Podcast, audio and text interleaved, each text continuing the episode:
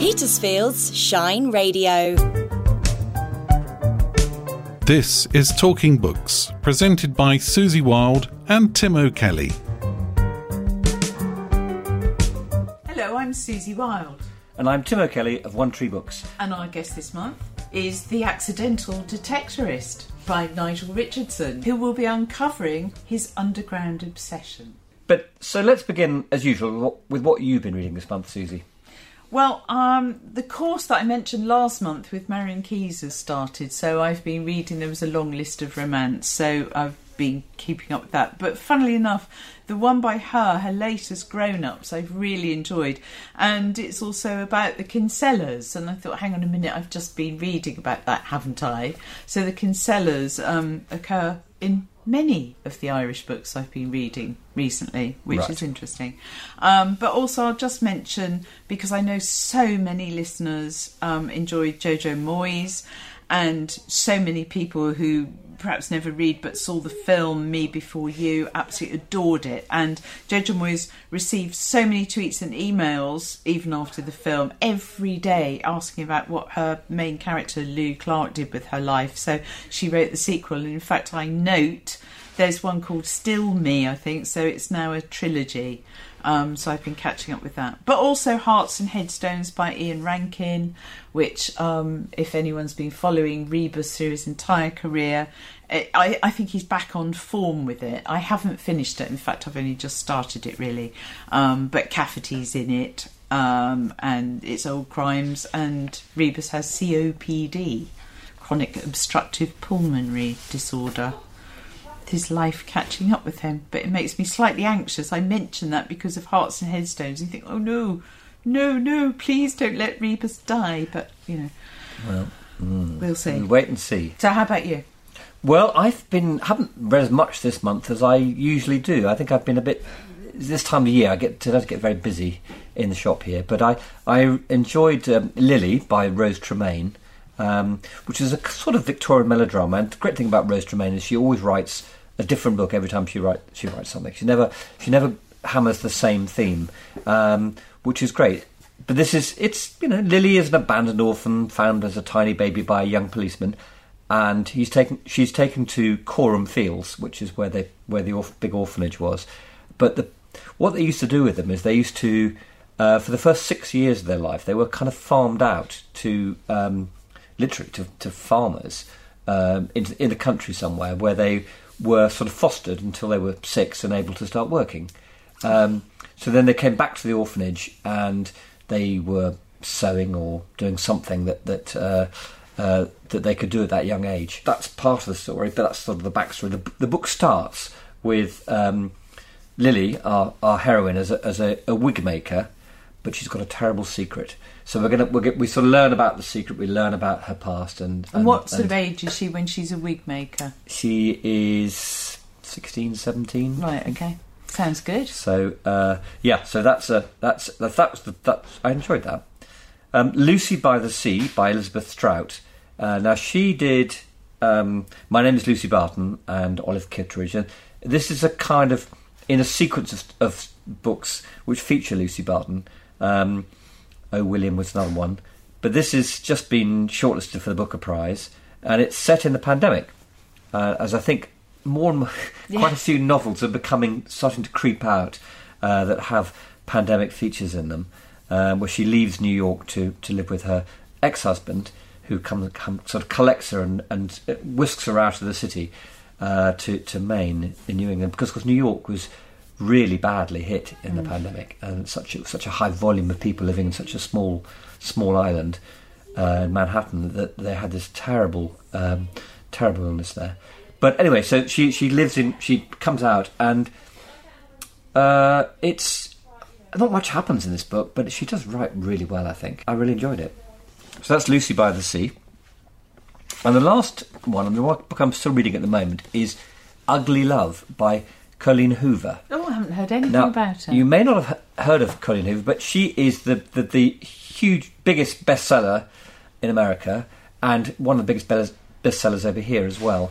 If you ever look in the in the Sunday Times bestseller list every week, you will oh. find at least three of her books in the Oh. Because top they ten. allow romance now, Well, isn't it, it's it's it's just that they're she's a she's an extraordinary writer. She great history, a great story behind her. She was she's she grew up in a in a trailer park in a really impoverished part of Texas, um, and she started writing these writing these stories, and um, she was very good at, at promoting the stories. She published them herself, and uh, sh- they're, they're they're romantic stories and they're young adult fiction. So they're aimed at at teens and, and 20, or 20 people in their 20s, really, or younger people anyway, uh, and mainly women. And um, anyway, she became a sort of TikTok sensation in in the, Ah. in during lockdown and just after lockdown. And I gather that last year, uh, the, the, sort of the New York Times bestseller list, six out of ten were her books, which is extraordinary, really. Anyway, so I thought I, I thought I ought to read read one um, because they're becoming they're becoming bigger and bigger over here at the moment. So there's a real it's a real huge thing.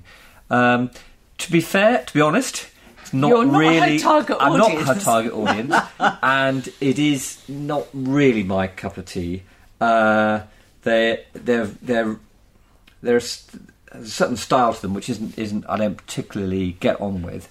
Uh, they're pretty raunchy stories as well. I, I was quite I was quite surprised, um, but I'm going to finish it, and I and I am enjoying it in a, in a way. Is it Uh, first person present tense? uh, this one is set in two two time periods, Oh, really. okay. Um, but first person is, is one of the stories, and the other story is set in the in the third person, Okay. um, six years earlier. So uh, it no, I'll, I'm enjoying it, and I shall finish it.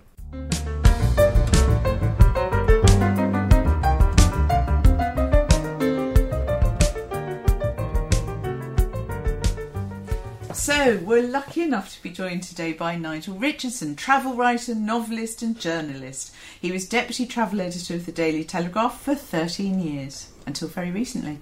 He writes about places, culture, history, and wildlife conservation and has won numerous awards and commendations, including UK Travel Journalist of the Year, Sunday Times Book of the Week, etc., etc. But comes across as a really good bloke with a self deprecating wit in his writing. We will find out whether this is true. Um, he's also a big fan of dogs and wolves. Oh, well, that- As the Wolverhampton Wanderers. Indeed. yeah. So, um, Nigel, tell us how you got hooked in the first place. Um, well, I think the the title of the book kind of explains how I got into metal detecting. Uh, it, it was an accident, and the accident was COVID, was the enforced lockdowns that uh, resulted from COVID. And uh, as a travel writer, COVID was a bit of a problem because I couldn't travel suddenly.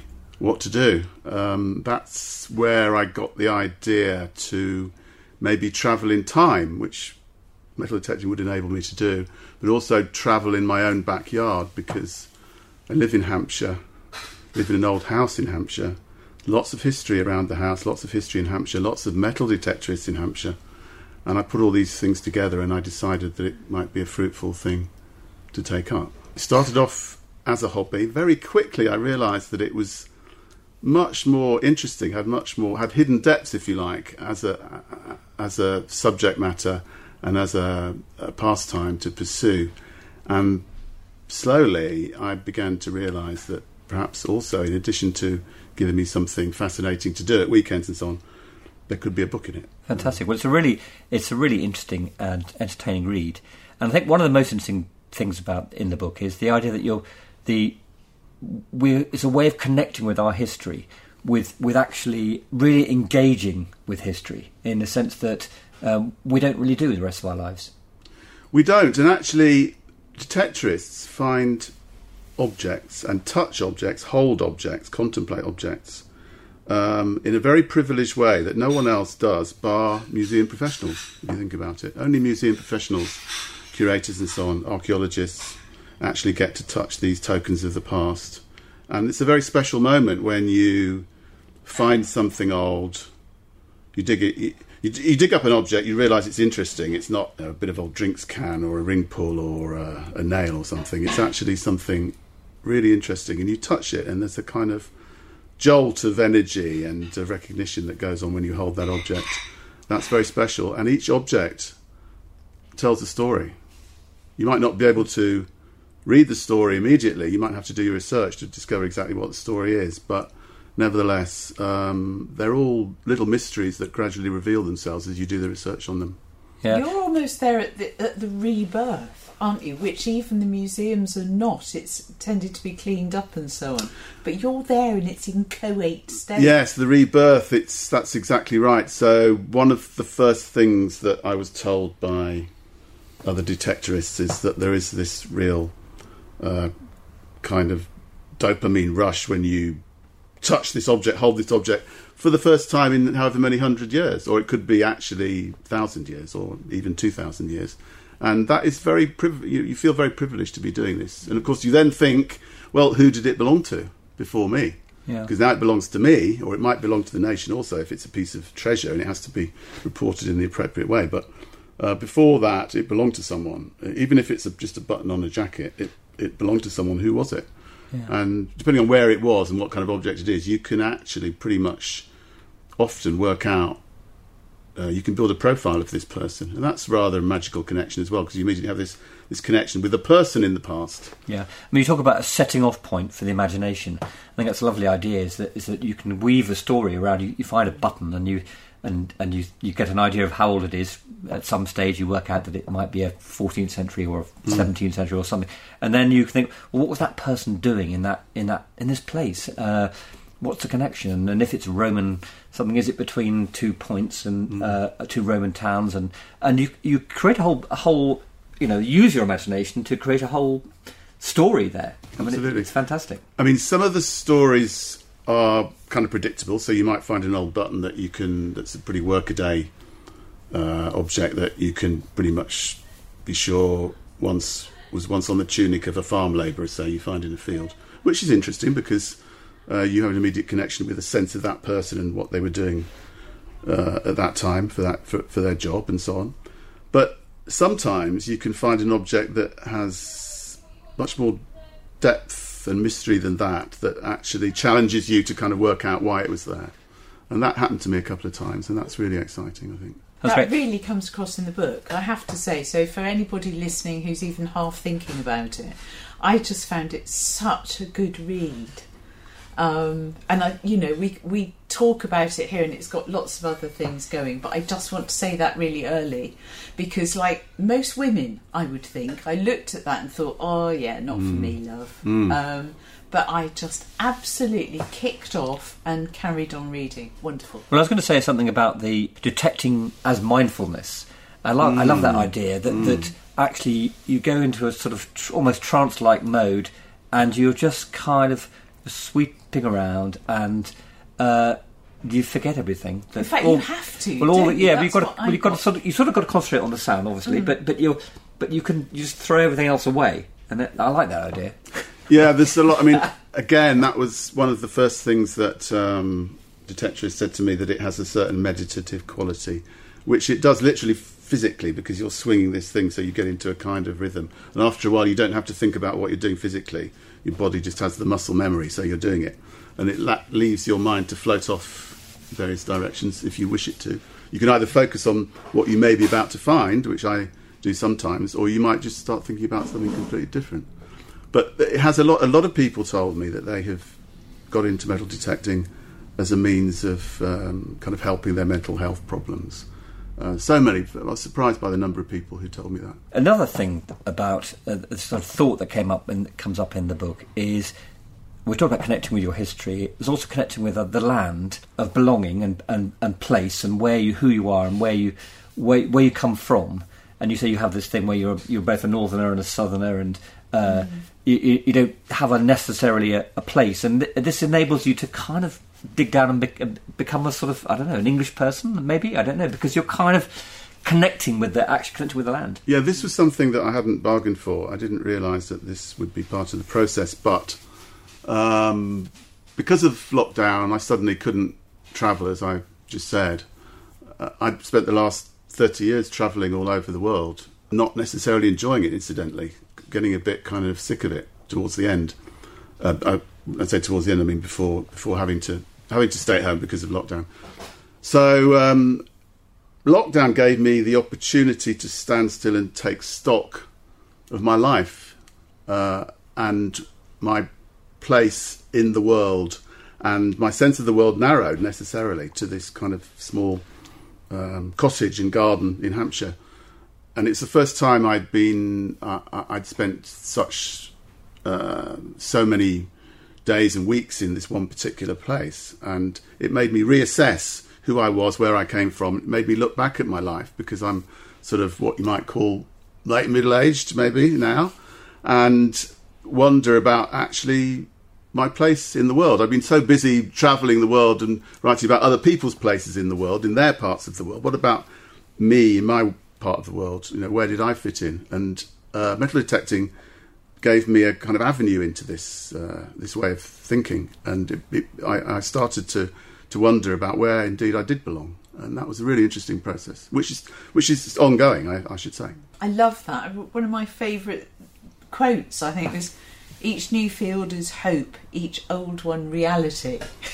I just love that. Well, that's the thing. The other thing about metal detecting is it actually teaches you. It's a kind of lesson in life, in a way. Um, I found I was actually, as I explain in the book, I was when I started out, I was actually rather childish and impatient because I wanted to find really good, amazing things straight away. And if I went out with experienced detectorists who'd found marvelous things over the, over the years, they showed me these finds. I felt kind of jealous, and I thought that um, in order I needed to match them. In order to match them, I had to find amazing things, and I got uh, rather impatient with myself and and jealous of others.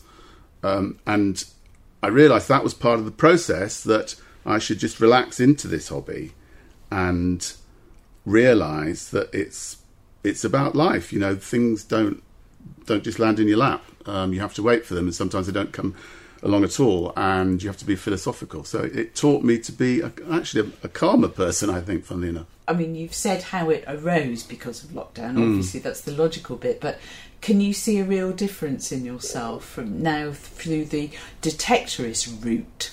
I think I can actually. Uh, for example, uh, now I'm back into the swing of writing about other things, travel writing among others, feature writing and travel writing. I think my focus has shifted slightly because I used to spend much more time abroad than I am now. I am doing some foreign stories, but I'm actually much more interested in staying within the UK and exploring bits of the UK that uh, I'd neglected. I mean, as I explain in the book, actually, I'd been to, you know, such and such a museum in Norway, the Sardine Canning Museum in Norway, but I'd never been to the Curtis Museum in Alton, for example. which is a really, really interesting museum, the Curtis Museum. And I felt a bit ashamed when I realised that. And I want, I want to sort of refocus myself, I think, now and do more uh, home-based stories to carry on that ex- exploration of Englishness and where I fit into it. Well, I, I was, I mean, this was one interesting thing I think in the book again about the difference between uh, field walking or, or mudlarking or looking at things yeah. on the surface yes. and things underground, and how mm. there's a division in the people that do both. Mm. So yeah, so what is the difference between between? Well, clearly, what there is there is a difference, but different people doing it as well. That was what one of the things that comes comes out of the book. Yeah, the, there is a kind of schism in between metal detectists and archaeologists uh, which is partly to do, I think, with the English class systems. A lot of intellectual snobbery there, so the archaeologists don't like the fact that detectorists are making all these extraordinary archaeological finds. And for the archaeologists' part, on their part, they believe that detectorists don't always detect responsibly and report their finds responsibly. So, and I can see, I mean, in the book, I try to reflect both sides and be even handed on that. But there is a difference in attitude towards the way that you search for the past. Now, mudlarks on the Thames in London mostly. Um, I mean, that, that's licensed, so if, if, you want to use a metal detector on the Thames foreshore, you need a license anyway. But there are people who, Lara Maiklem, for example, who wrote that, that excellent book, Mudlarking, does not use a metal detector, doesn't really is not really in favour of people who use metal detectors. She thinks it's too intrusive and maybe a bit macho and um, a bit a, a, bit too inquisitive, acquisitive. Uh, she prefers to search just on the surface with her eyes, which is known as eyes only. She kind of implies that if you're metal detecting and you're, you've got your spade there, you're digging into the earth and you're being quite aggressive about it. Whereas if you do if, if you do um, search on the surface with your eyes, it's a much it's a much gentler um, way of doing it, and it's maybe more women favour that than men. It's it's a difficult one that, but of course people do eyes only on fields as well as on the Thames foreshore, and that's an art in itself because you have to attune your eyes. You have to have good eyesight, and you have to um, kind of train your eyes to pick up various shapes and so on, which I'm not very good at actually. But that, I mean, I was funny enough. I was on the Thames yesterday and did a bit of mudlarking down by Battersea Bridge and found some pottery. And that's, but I mean, that was nice. We've talked about the story making and so on. Is that why the Nighthawks? And I hate that name because it does completely glorify them. I think, but um, let we all know what they are thanks to um, the Detectorists program. Um, Nighthawks really interrupt that so- story, don't they? They sort of, it's not just about theft, it's not just pinching an artifact, it's interrupting that whole concocted world, really. Well, the subject of nighthawking looting by metal detectorists is a really complicated and sensitive one. Um, I, probably the extent to which it goes on is exaggerated, but it does go on. I think the whole point about it is that it gives it gives metal detectorists a bad name. Um, it tars them all with the same brush, when in fact it's it's a tiny, tiny minority who do it. The whole point of metal detecting is that it should be part of the process of archaeological research. And there's a scheme that's run by the British Museum called the Portable Antiquities Scheme that enables that to be to, to happen. And in that sense, if detectors behave responsibly, and the vast majority do, uh, the um, the contribution to archaeology by detectorists is immense. But the, the looters, the, the, the Nighthawks, um, really ruin all that and uh, give us all a bad name that we don't deserve. So while we've got you, I really want to read The Wrong Hands. Oh, So could you say a little bit about it? Because if you like young adult fiction, this, I think, would be one for everybody. gosh, it's a long time since I wrote that. Um, the Wrong Hands. Well, it's about it's about a boy who's who's born with miraculous hands, but is is that enabled him to do all sorts of amazing things. But he's kind of taught from from very young age that these hands, far from being miraculous, are something to be ashamed of. And the book is about him understand coming to understand through um, friends he meets who point him in various directions. It's about him coming to understand that these hands are, that, which he's taught to regard as an affliction, are in fact something to be very proud of, and that something that makes him unique, and in fact rather marvellous. Can you remember, Nigel, what was your motivation for Not really. um, I think I think it was really about uh, Because trying. it's quite political. The reason why I'm saying it is that actually, when I read about it, Hmm. I thought, gosh, that is half a metaphor for what's going on now. Yes, So- and it was written ten or more years ago as well, wasn't it? Um, yes, I mean it's also quite polit- well. There's, there's also a tabloid newspaper involved who tried to expose him, um, and he's I think he's suspected of murder, and there's a lot of manipulation and cynicism uh, on the part Surely of adults. on the part of adults, and he's this child who kind of saves the day. Um, yeah. Right, I've, I've kind of intervened the wrong hands because I was excited about it and I was thinking about a political situation. Well, thank you very much for coming in today, Nigel. It's Sure. really interesting to hear about the book, and really, I really would recommend anyone uh, who wants to know about a whole new world uh, to read it, Yes. and maybe, maybe then to become a detectorist. I don't know, but uh, Well, It- it's inspiring. yes. Great, thank you. So, thank you very much. Uh, pleasure, pleasure. Great, no, lo- lovely to thank to for inviting me. It was really nice.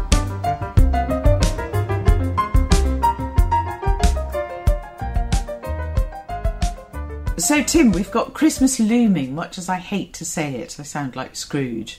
Um, but, you know, what's what's coming? Well, uh, I've just picked out a few titles that, that I think um, varied, very varied group of titles, which I think people might be interested in. The first one is the Satsuma Complex, Ooh. by Bob Mortimer.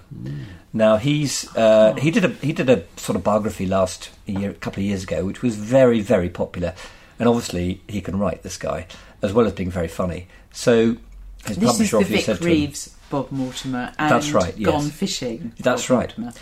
It's his a funny novel. I'm looking forward to reading it. Actually, I haven't haven't had a chance to yet. And there aren't that many funny novels out there. So the story is that is that in this this book, this this guy called Gary goes out for a pint after work with his workmate Brendan.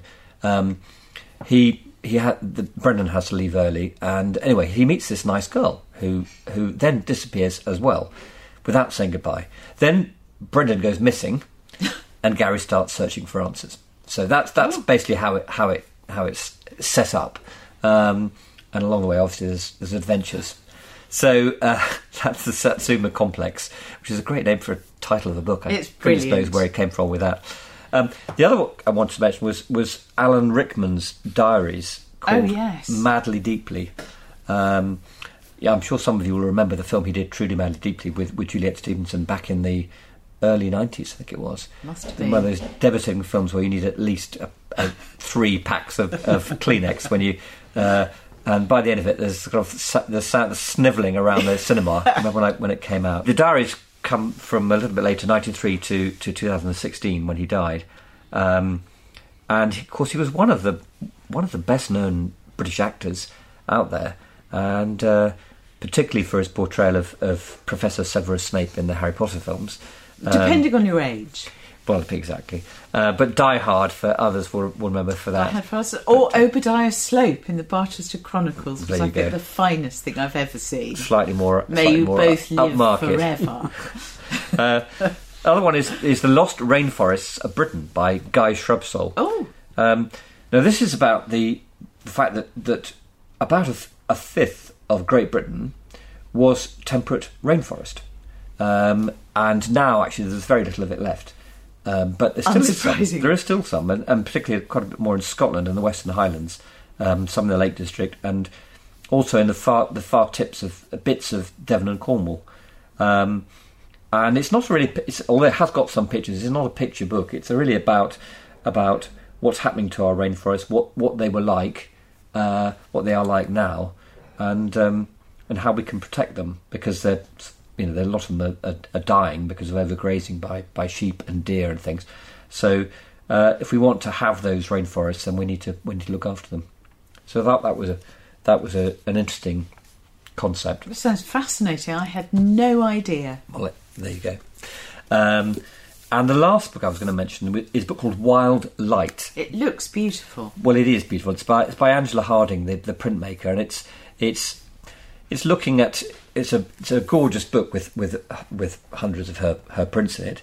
But it's it's the idea that that uh, the play of light and dark is, is what she does in her in her lithographs and her printmaking. So it looks as if there's lots of birds involved. Yeah, lots of birds. She's very into her birds. She also does lots of book jackets as well. Yes, Um, she does. you That's how I know her best. the style of her her writing. So, um, Beautifully but it is it is lovely. So that's some just a, a hint of some of the lovely books. But that's so we've got coming sumptuous, it must be quite expensive, isn't it? Uh, that's a good question. I think it, it is twenty five pounds. right. So it's still, you know, everything catches up, doesn't it? I mean, an ordinary hardback now is pretty expensive. Yes, um, I'm afraid books are no. They're not as bad as as, as groceries. They're not No. in terms of in terms of inflation. They have they have been creeping up, but there's nothing like as bad as as you you know you, you pack of butter or something, which is, seems to have gone gone Oh, crazy in the last year. Lunacy. Um, so there is that. I think partly it's the case that when they produce books, they have a very long lead time, so they tend to buy the paper, you know, six months or nine months ahead of time. So I'm, I fear that the prices will start to go up in the next in the next year. I think they a will. I think a lot of the quality of hardbacks, because that's my, my sort of addiction, really, is to buy hardback rather than paperback by choice. Um, and I think the quality, the colour of the paper and the quality of the paper isn't what it was. Yeah. Although, having said that, it's interesting that uh, there was a period in the you know maybe ten years ago where, where everything did go, but the paper went really quality went really down, and the but since then, uh, people actually decided they really like good quality things. If you're going to spend a bit of money on something, you want it to a look nice, but also feel nice and and you know, be good quality. So uh, it's it's coming back, I think. Susie, tell us about your what you've got on your backlisted choice this month. Well, Tim, I know that your book group was talking about small things like these by Claire Keegan. How did that go? That was very interesting. We had a we had a uh, a really good discussion um, because it's such a short book. You're really able to dig into it. I think that's one of the things about uh, about uh, discussing a novella or something. It it, it means, especially when it's written so beautifully, like like Claire Keegan writes, uh, and with subtlety and uh, economy. Uh, great, she's got a great economy with words. You you have to let the let the words sink in, and you understand what what she's saying. And it's not in, it's not it doesn't tell you. You have to kind of um, like all the best all the best fiction. She she shows you. She doesn't tell you, and um, I think she's a she's a she's a real star. Um, interestingly enough, uh, I, I note that that book, Small Things Like These, has now just become the Sunday Times bestseller of the week uh, last it? week, uh, just because it's just out in paperback, and that's that's a, an extraordinary for such a such a sort of literary writer. I, I'm unsurprised. I think it is perfect for book groups, as you know, ours did it as well for all those reasons. It is so immersive. Um, and she said herself, although this is talking about Foster, which is my backlisted choice, also by Claire Keegan, I think this also applies to small things like these.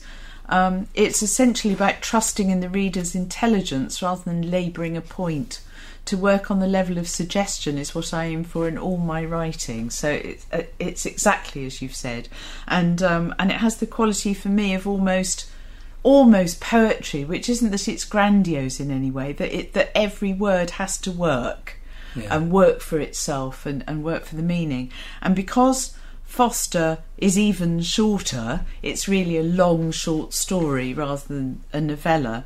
Um, you could read it. I read it in just over an hour, Yeah. even with dog interruptions. So um, you know, I really commend it.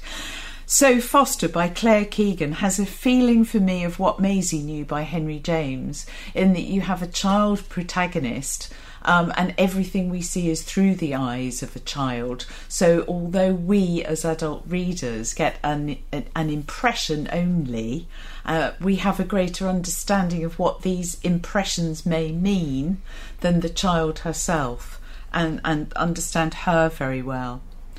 So the long short story Foster was first published in September 2010, but had previously won the Davy Byrnes Irish Writing Award in 2009. Judge Richard Ford, the American writer, wrote in his winning citation of Keegan's thrilling instinct for the right words and her patient attention to life's vast consequence and finality. And when I was, I knew she'd won awards for this, but when I googled it to find out what exactly she'd won, what kept coming up was how does it end? What's the ending of it? How do you understand this? And I thought it's really interesting how I think if you gathered 10 people in this room, you would have 10 versions of what we all think A happened in the in the short story, let's call it a short story, and then what happens at the end. And I think I have rather a a darker view than a lot of people about what may or may not have been happening in her home situation. And so the clue in the title is that she has been taken off to very distant relatives of her mother because the mother's about to have her sixth babies a lot of babies anyway. I mean it's i'm not sure they even mention a number. There's just this feeling and it's certainly at least one too many um, and she the the child has an unloving at le- at the very least an unloving relationship with her real father. And and yet has a very touching relationship with the family that she goes to. And I'm not going to say any more about that. I really heartily commend it to anybody listening. It's well, I think it's one of the most splendid things. I actually prefer it to small things like these. Um, I, I find it more subtle, and I like having to interpret things, whereas I found there's lots to talk about with small things like this, but I wasn't really in any difficulty puzzling out what was happening and so on. Whereas with this, it is subtle with a touch of the gothic, which really suits me. I love it when things go a little or potentially have gone a little darker.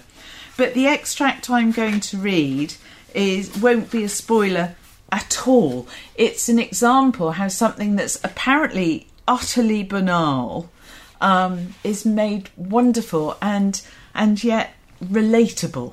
Um, and certainly, this is for any woman listening because I think we all completely um, can relate to this. So it's the beginning of chapter two. The child has actually, and even then, we're not absolutely told it, but the child has wet the bed, um, which is what makes me wonder what has been going on at home for a, a, a young girl child to have this happening. Uh, and obviously has happened quite a lot at home, and there are various interpretations of that. But anyway, this is this is the beginning of chapter two.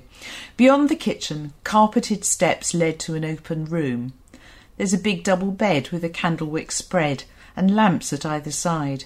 This I know is where they sleep, and I'm glad for some reason that they sleep together. The woman takes me through to a bathroom, plugs the drain, and turns the taps on full. The bath fills, and the white room changes so that a type of blindness comes over us. We can see everything, and yet we can't see. Hands up, she says, and takes my dress off.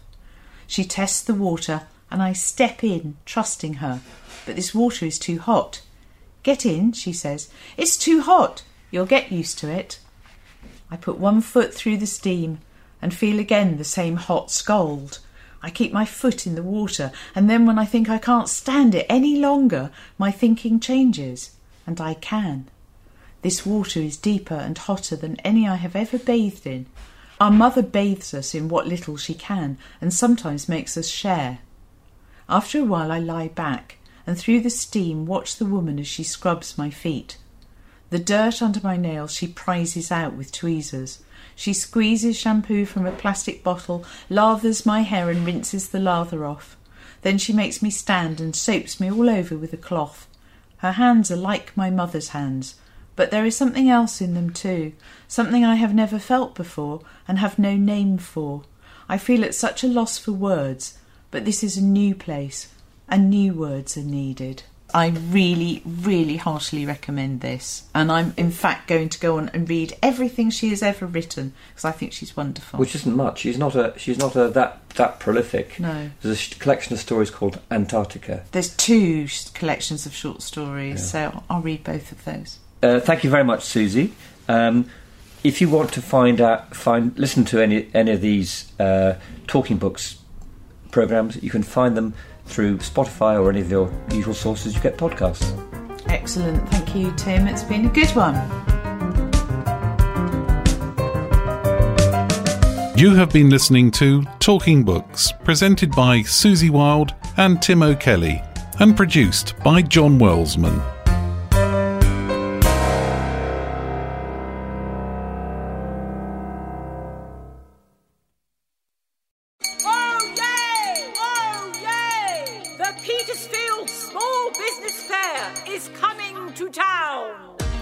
Only, more than a dozen local businesses come together. From photography to fresh baking, the Petersfield Small Business Fair is a great way to meet loads of small traders under one roof. With special offers, free tasters, and face painting for the kids, it's something to shout about. The Petersfield Small Business Fair. Saturday, the 3rd of December at Winton House, opposite M&S.